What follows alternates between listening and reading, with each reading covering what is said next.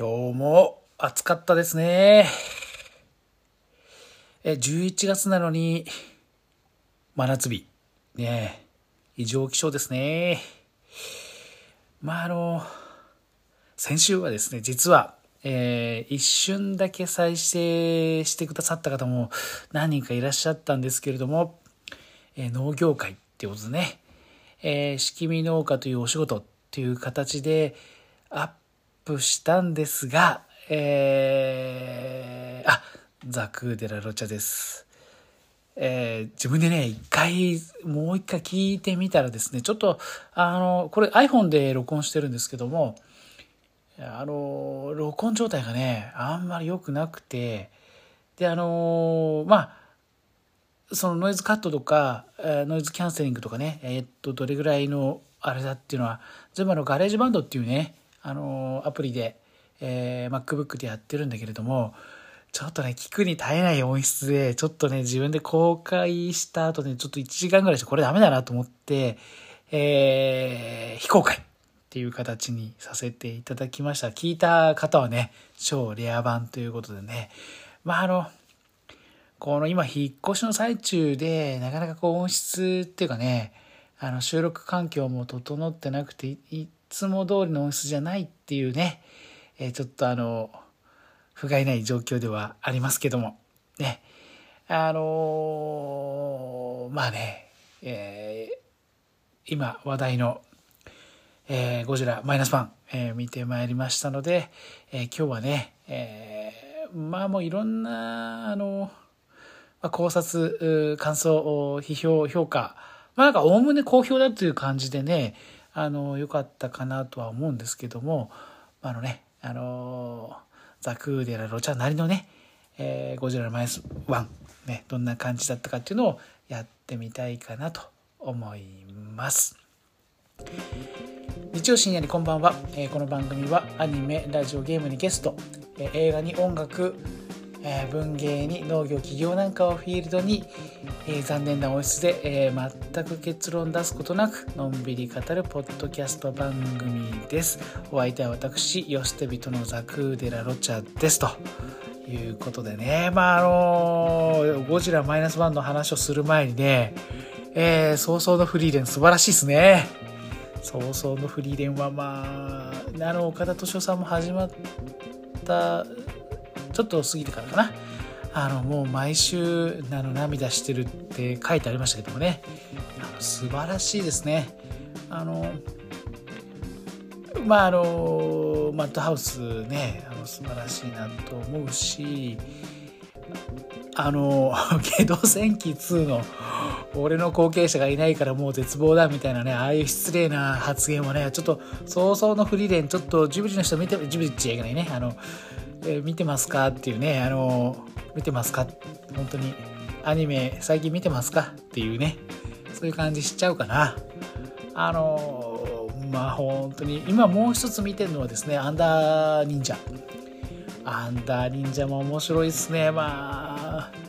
あ、あの、オープニング曲がね、黒い。アンダー忍者のオープニングで、まあ、のラジオでかかってて Spotify のおすすめに出てきたこともあったんだけどそんなにねあの好きなバルミーライフそんなにあのまあ面白いなと思うけどあのあれだったんだけど今回のハイパーはねいやあのまだお若いバンドでね黒いはかっこいいかな。まああのちょっと古い世代なんでねあれですけどあれですねあのまあ完全にミクスチャー僕らのねあの世代で言えばミクスチャーとかねクロスビートとかあるいはオルタナって言われるジャンルなんだけれども、えー、古い話ですけどフェイスノーモアでバンドがいましてね、えー、ボーカルがマイク・パットンね。まああのヒップホップを完全に消化したフェイスノーモアっていう感じかな。あの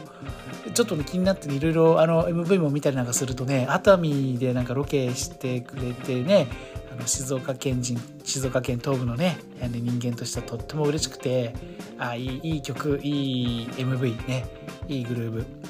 このあのボーカルの内田レオさんっていうのかな。素晴らしい日本語感ですね。あの日本語に聞こえないんだけどあのその、まあ、ワード、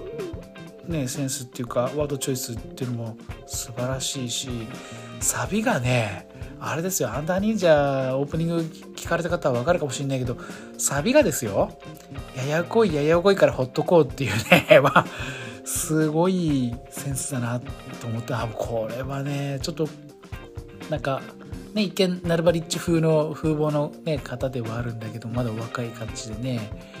でギターの長谷部さんまああの本当に潜在写真見たらねあのあれですベルセルクのグリフィスみたいなね巻き毛のパンはやってる感じのこの長谷部さんのギター面白いかなと思いましたね。まあいろいろあのねあの MV だとコメントにもねあのベースの関さんかなあすごいグループのベースを弾かれる感じの人だったりまあ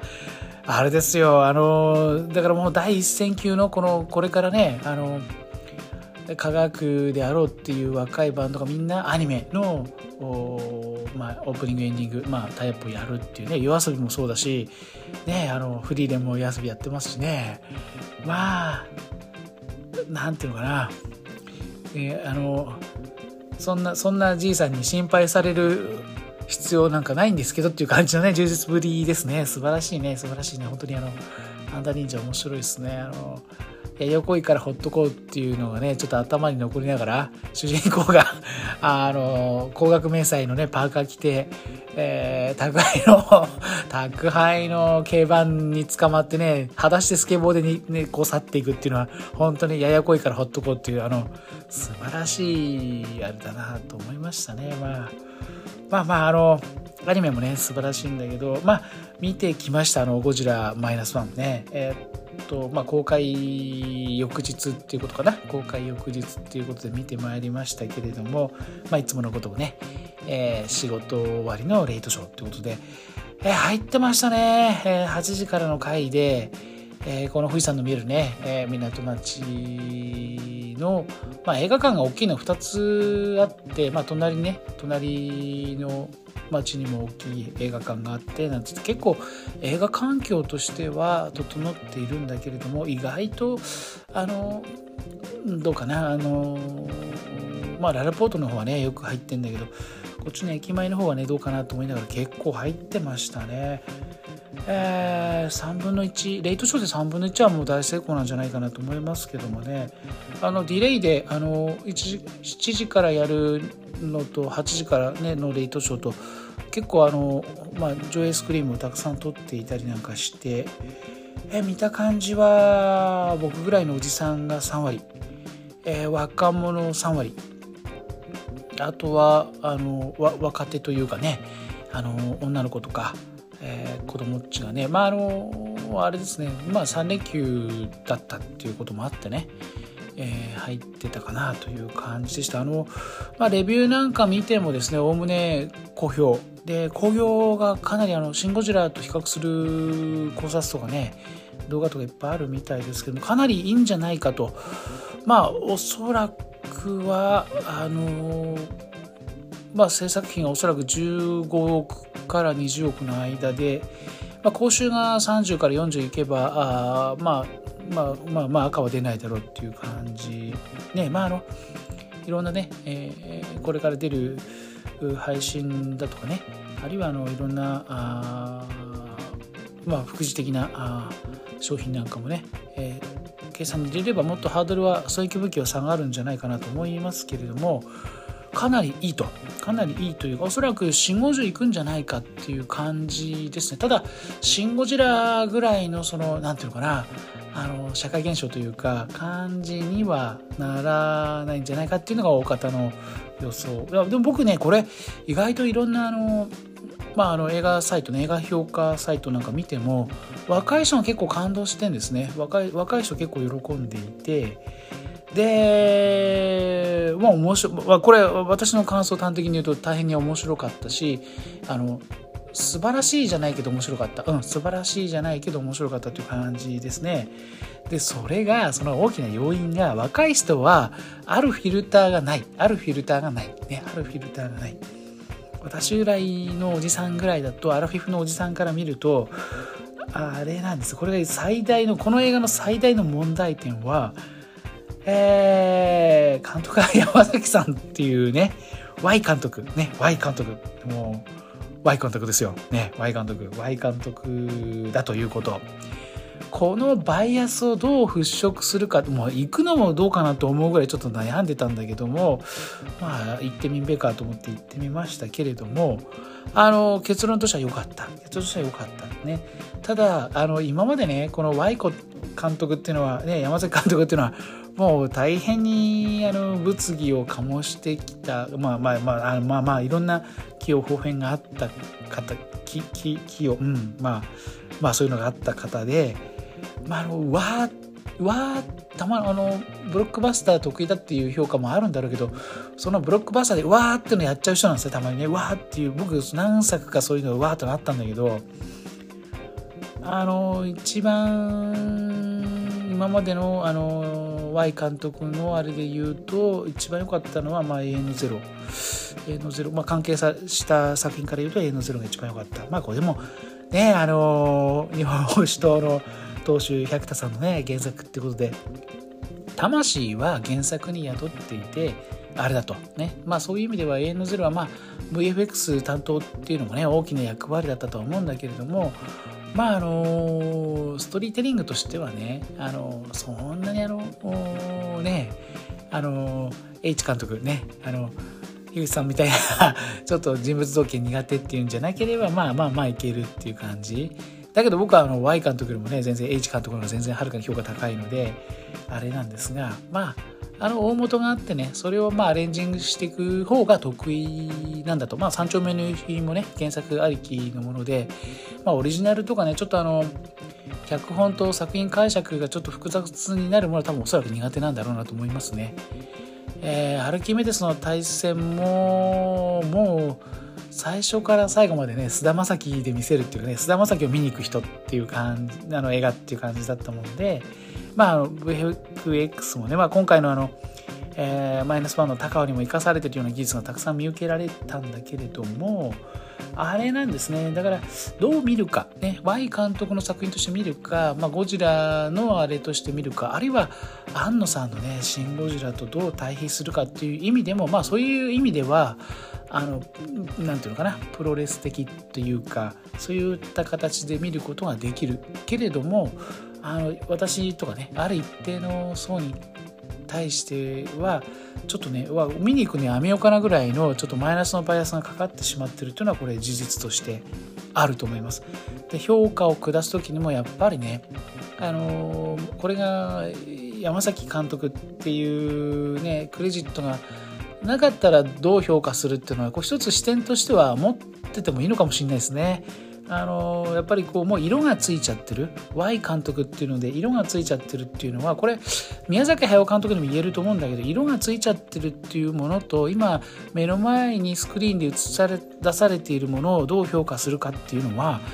結構あの難しいかな。だからあのこのここ12週間のスコセッシに対するそのいろんなね、えー、考察動画とか、まあ、キラーズねなんとかお花映画もどうなのかね、どうどうどうなのかでそれはスコセッシっていう看板があって見ているのかそうじゃなくて映画探偵として見ているのかっていうのはやっぱり、ね、ちょっと切り離してみた方がいいんじゃないかなと思いますねやっぱり。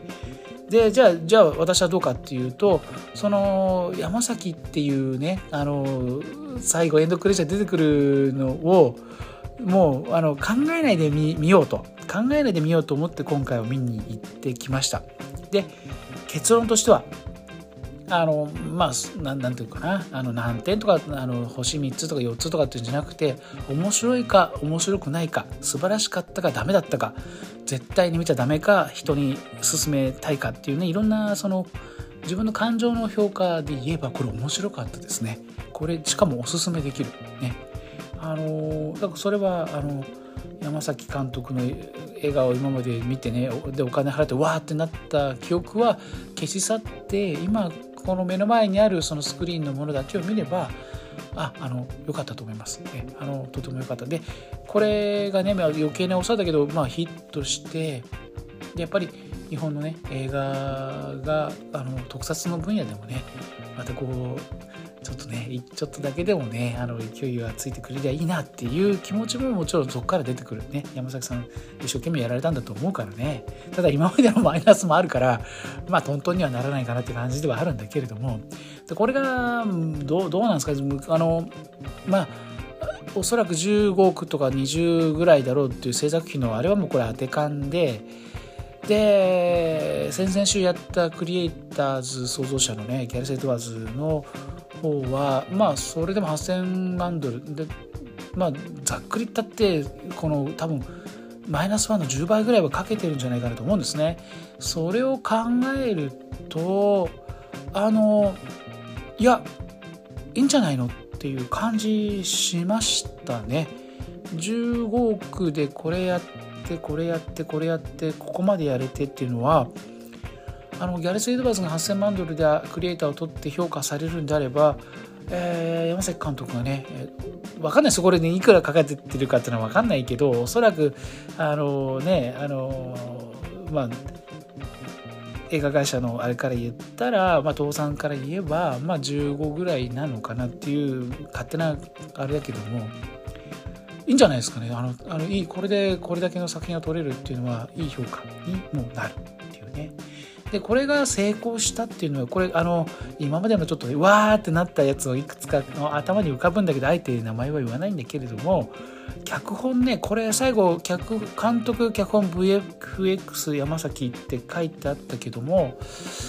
あれですおそらくスクリプトドクター的な三宅さん的なねあのあるいはあの東宝の関係者かあるいは、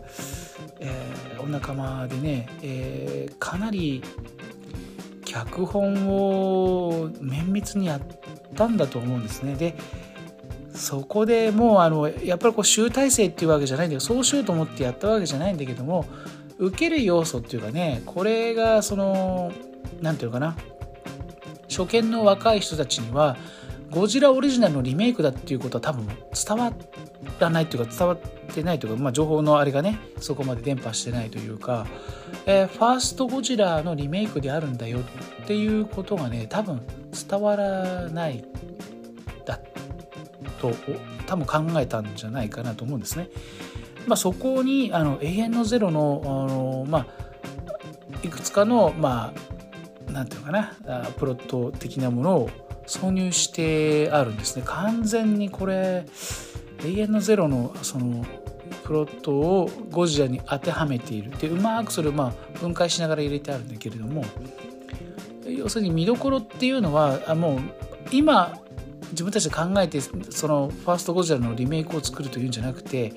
あもうあらかじめその永遠のゼロの母体にファーストゴジラをどう当てはめるかっていう形で多分作られてるんじゃないかなと。思いますね。でそれを不自然に感じさせないように、まあ、神木君を投入すると。ででこれあのもうもう個人的なあれとは言われてしまってもあれなんだけど、まあ、私この「ゴジラマイナス1を見に行こうと決めたのはもうこの一点ですね浜辺美波さんを見たいっていう浜辺美波を見たいというだけなんですね。であのもう随分前から、えっと、ノートとかねあるいはあのツイッターなんかでも言ってたんだけどもえー、っと屍人荘ね屍人荘の殺人か。えー、賭ケグルイはね実はあの、なんかアマゾンプライムかなんかで見たんだけども初めてお金出してね、えー、彼女浜辺美波さんを見に行ったのは屍人荘だったですね。で「君の膵臓を食べたい」はね後から配信かなんかで見たのかな。もうねあのその当時から言ってますけど多分えー、この人は天下取ると思いますね。でそもずっともう23年前から詩人層の時から言ってるんだけど、まあ、あの長澤まさみさんがね今まあまあまあまあ、まあ、事実上多分トップの女優さんだと思うんですね。主演映画をあれだけ連続で、ね、やって、ね、東出君とねいい感じでこうコンビ組んでやっている。うまあもうもうかなり早い段階からね党としてはそうしてたんだろうけどもまあもうあのーこのマイナスワンでもう多分看板女優ということになる、ね、なったのかな。素晴らしいですね。もうあの演技がどうかって、まあ、演技彼女は大変にあの何をやっても上手な人なんであれなんですがあの、新仮面ライダーからね、この、のりこさんですか？今回ののりこさん。で、ランマンもやるわけでしょ？もうオールラウンダーなんですね。オールラウンダーでありながら、あの、これはもう個人的な主観もあるかな。すごいですね、この、このが画面で人を引きつける力っていうのはもう、まあ、あれですね、大変な美人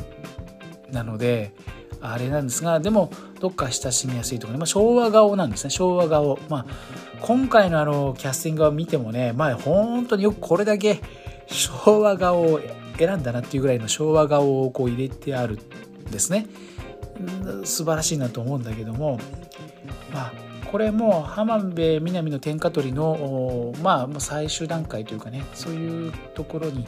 位置づけられるんじゃないかな。あのまあもともとがねこれあのキングコング和製キングコングを作るっていう意図でね、えー、本田一郎さんが、まあ、オリジナルのゴジラを撮った、ね、でその雰囲気をまあまあいろんなことを研究されてね Y 監督もまあ考えられたとは思うんだけどもあの銀座での電車のシーンなんかねまさにあのキングコングを想起させるようなね、えー、そんな感じ。ちょっとゴジラに、えー、近づいてで、まあ、その高さじゃ死んじゃうぞっていうところから落ちるんだけどもうんまあやっぱりあの怪獣に対して美女がいるっていうのはねこれ一つ大事なファクターでそれ一つ揃えたかったからあ、まあ、彼女浜辺美波を起用したのかなとも思ったり。で神木君はねやっぱもうあれですねこんな男らしい顔してたんだなっていうぐらいのね男らしい感じのまああの何でもできる方なんでねあの僕はルローニの神木君が一番好きなんだけどまああのまあこの人は何やっても上手なんでね。まああれだけど完全にこの映画のテーマとしては、まあ、見てる観客としてはね、まあ、見に行ってる私としては浜辺美波を見に行きながら映画の内容としては神木君の PTSD 映画っていうね完全に PTSD をしかもかなり重症の PTSD を患ってしまっているあの非常に深刻なあの、まあ、精神的なダメージを受けちゃっている人物を演じているんだけれども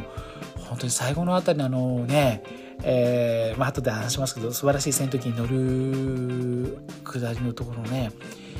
えー、目つきと顔つきはもうちょっと危機迫るようなものがちょっとありましたね。まあこの辺は何て言うのかな怪獣映画としてリアリティがって言ってるねあのまあ感想動画の方もいらっしゃるんだけどもこれはこれでね「らんまんコンビ」なんで「らんまん」を持ってくるんだっていう意図とまあ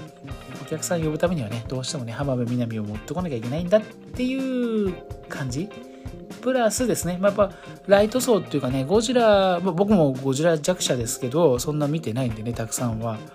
だけどゴジラ弱者に対してもね今度はあの山崎監督を今まで見てきたっていう人たちを取り込もうっていう意味でのやっぱり吉岡秀隆さんの起用だったんじゃないかなと思うしよかったですね。ま ああのあのね野田さん野田技官の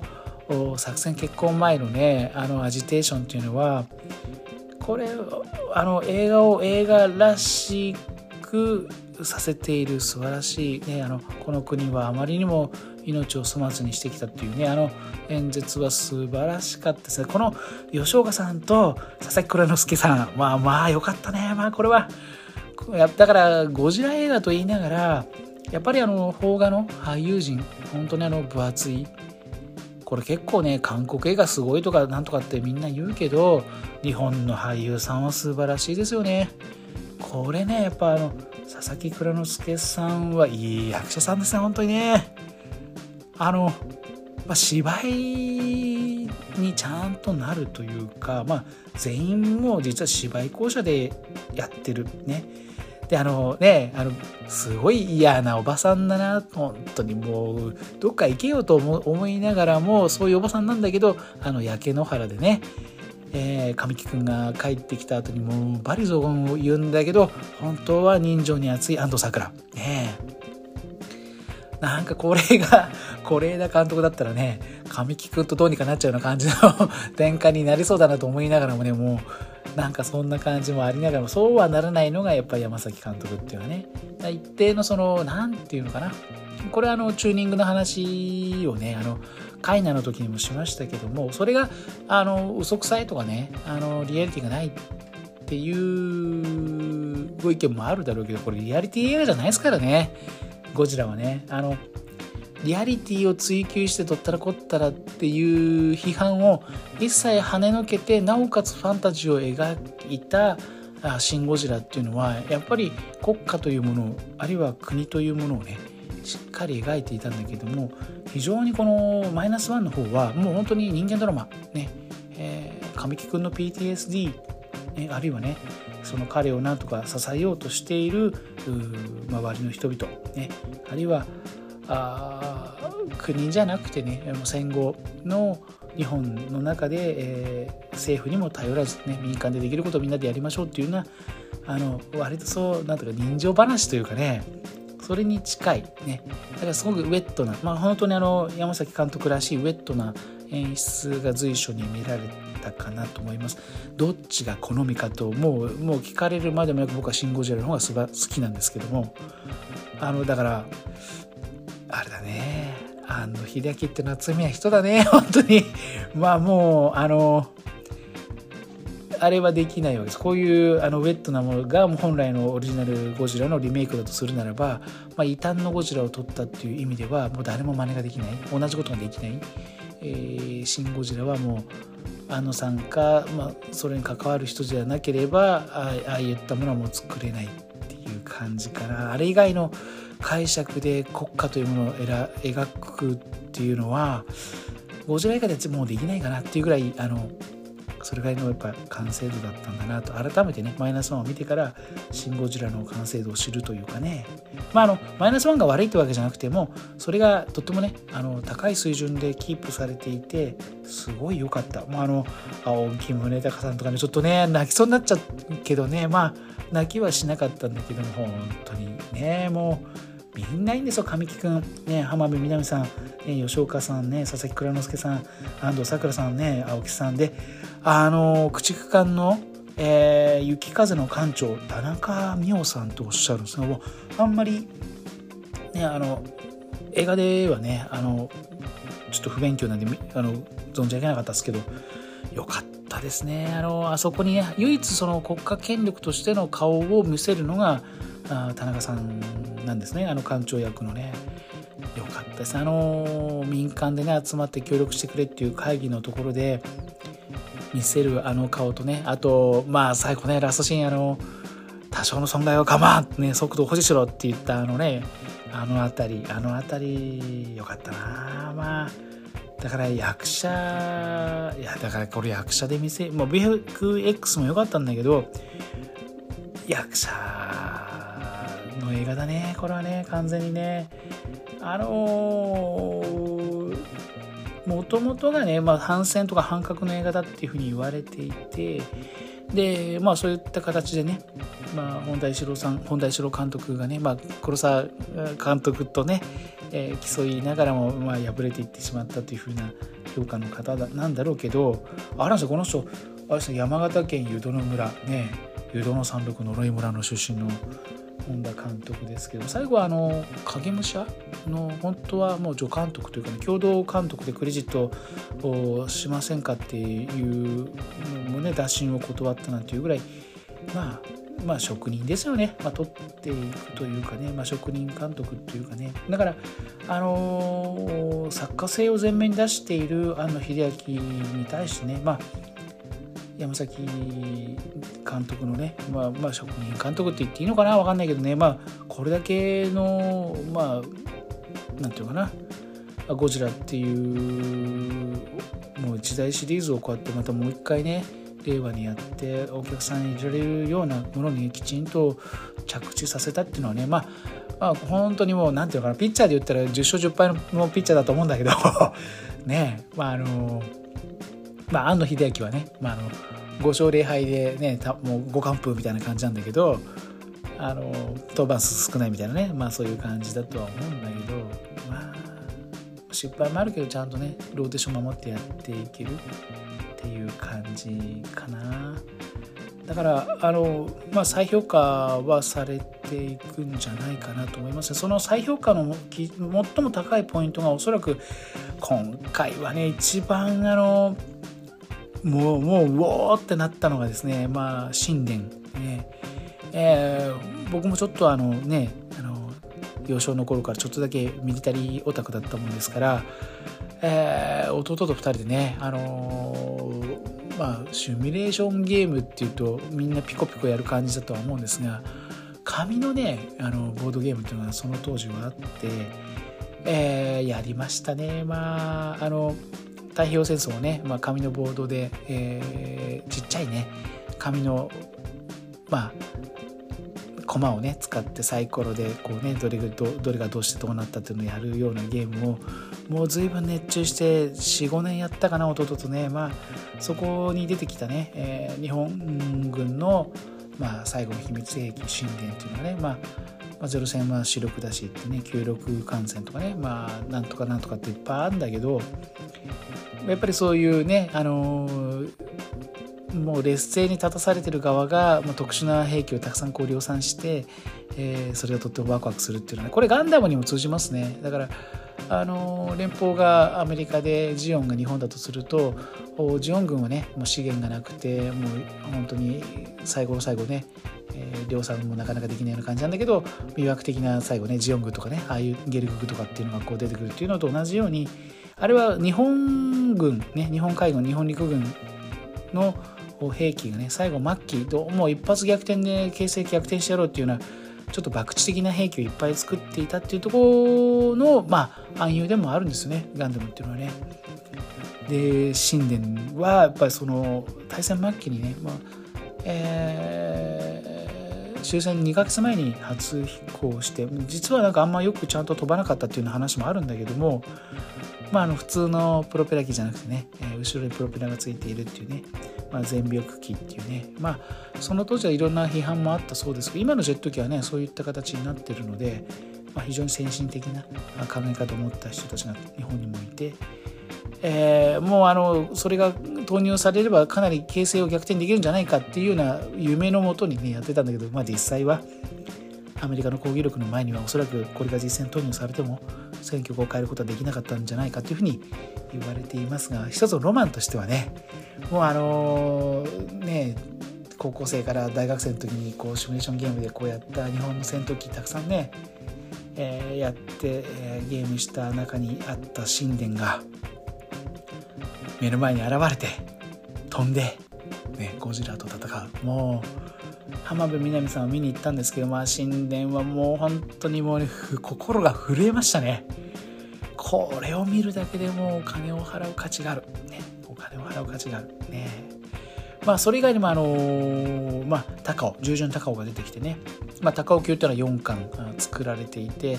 まあ、これは、まあ、艦隊コレクションね、えー、カンコレファンはもう歓喜っていう感じでしょうね。だからカンコレファンも相当いくんじゃないかなと思いますね。であの最後も沈みかけながらもね、まあ、あの手法でゴジラのお腹を打ち抜くっていうあたりはねもういやもうこうやるなもう山崎隆やるなっていう感じのもうねうわーっていうもう。ね、でであと出てくるね最後の作戦出てくるあの綿摘み作戦出てくるのがみゆきかずと響ということでであの太平洋戦争を戦って一度もね、えー、沈むことなく大きな損傷を受けることなく最後まで生き残った奇跡のね幸運の駆逐艦として知られる雪風と、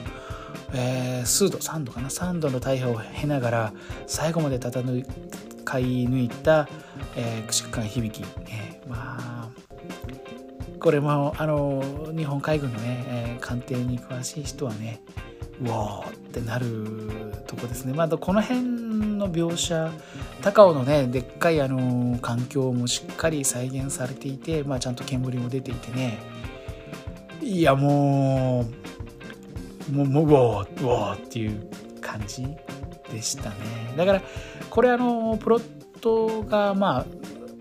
その永遠のゼロのものとオリジナルゴジラを合体させていてこういったそのもうこの辺はちょっとやらしい計算だなと思うんだけど、まあ、神殿とか高尾とかねこの辺出してきてこう見せてくれるっていうのはまあもう本当にカンコレ層あるいはあミリタリーオタク層をもうぶち抜いていきたいんだっていうねまあご本人がお好きなのかもしれませんがあの狙いは目論見通りね。でそこにもう歓喜しているおじさんたちをとは別にねやっぱりあの神木君浜辺美波っていうね、えー、本当にもうこれからの日本の邦画界を背負っていくであろうね素敵な美男美女がねこう出てきてやるっていうのはもう全然そこにすごく感動してて人間ドラマに感動してるっていう感想の方すごい多いですね。僕あのねあの脱出装置の青木さんのとことかねあれはちょっとグッとたりもしたけどこの辺の実は佐々木さん佐々木蔵之介のねあの熱いそのこの国は、えー、情報隠蔽が得意だんたらかんたらとかねまあそういうちょっとシン・ゴジラ的なあれもあるんだけどもそれはちょっとあれかな空振ってるかなとは思いましたね。なぜかというと国家というものを描いていないので、まあ、市政の人たちから見たあくまでもその大災害あるいは戦争あるいは自然災害っていうものの象徴としてゴジラがこう描かれていてでまあ一部ねこれはゴジラは英霊なんだね英霊なんだあの死に損なった人への呪いなんだっていうふうに解釈してる人もいるんだけどもそれはちょっと違う。まあ最後に敬礼するのは何だかなんだかっていうあれなんだけれども、まあ、この反戦反核のテーマがオリジナルだったっていうところとねまあ永遠のゼロのプロットそのまま持ってきてるので、まあ、特攻隊員の特攻っていうかね、まあ、戦争に対するその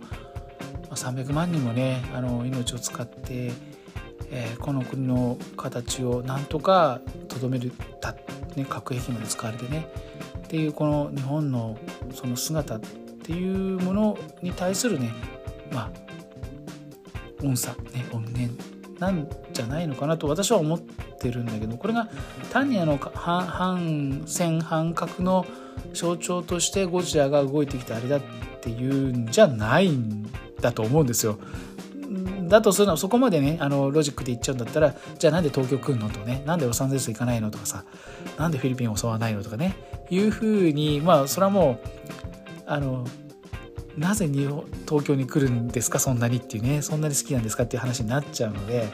その辺はあの突き詰めない形でそぎ落としてこうなってるのでそこにねあの変に反戦とか反核っていうものを入れない方が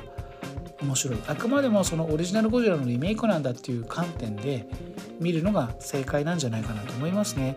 えー、これがその本田一郎の意思をついてね山崎監督が描く反戦反核の映画なんだっていうのは完全にミスリードっていうかねいう感じ。これはあくまでも娯楽作品でそうじゃなかったら浜辺美波があんなにアップにならないんでね。で最後あの浜辺さんの首筋にねあのあざがあってまああの放射能をね熱核放射線のあの熱線ね熱線ゴジラビームとかっていう人もいるけどあれもまあ核兵器のオマージュっていうかオマージュっていうわけじゃまあまあ一つのあれゴジラ自体が核兵器なんだってはなっていて黒い雨も降ってきてとはなっているんだけれどもこれでもじゃああのあの規模であの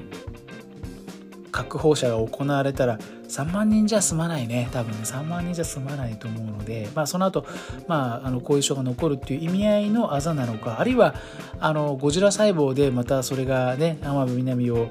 えー、ゴジラの大元にしていって新ゴジラにつながるんだなっていう解説をしてる人もいるんだけどあくまでもねあくまでもまあその核兵器の象徴としてのゴジラっていうだけでえそれがあって、まあ、それによって日本があ負けたんだっていうそその意味合いでのゴジラなんでね。だから戦争ダメだとかだから核兵器ダメなんだっていうところまでは踏み込まない、ね、踏み込んでいない、まあ、それ大変にあの、えー、クレバーな判断だったんじゃないかなと思いますね。まあ最後あのエンドクレジットでもこうねあの山崎監督の名前が出るまでこうゴジラのね足音がこう近づいてくるっていうね。あの辺もまあ一つ何て言うのかな。本当にあの反戦反核だったらああいうふうにはしないのでやっぱりエンターテインメントはエンターテインメント。前からねあの前回から言ってるように、まあ、福田村事件とかねあるいはバービーとかそういった映画がね、まあ、今回僕まだ見てないけどまあ、月もそうなんでしょう月もそうなんでしょう、まあ、あのそういったものがね映画として一つ心の中に歓喜するものはあってもそれが全てじゃなくてやっぱり受け止めてねその間にはやっぱり真ん中っていうものをしっかり持ってあのそれに毒されないっていうのもが一つ映画の見方としては私はね個人的には正しいんじゃないかななんていうふうに思いましたね。まああのー、浜辺美波を見に行ったら意外と山崎監督が良かったよ映画っていう感じですかね。まああの売れてほしいしね。でまあ今後もう本当に天下を浜辺美波さんが取っていくっていう様もね見ていきたいし。ね、山崎監督はねまたあのこういったいい映画を撮ってもらえたらいいななんて思ったりもしました。ね。えー、意外と良かったよ。ゴジラマイナスワンということでね、えー、やってみました。来週はね、えー、まあちょっと名前は言わないですけどね、まあ、あのトライバル国家日本として今一番注目されてる映画をもし見に行けたらやりたいなと思います。今週はここまで。お相手はザクーデラロチャでした。また来週。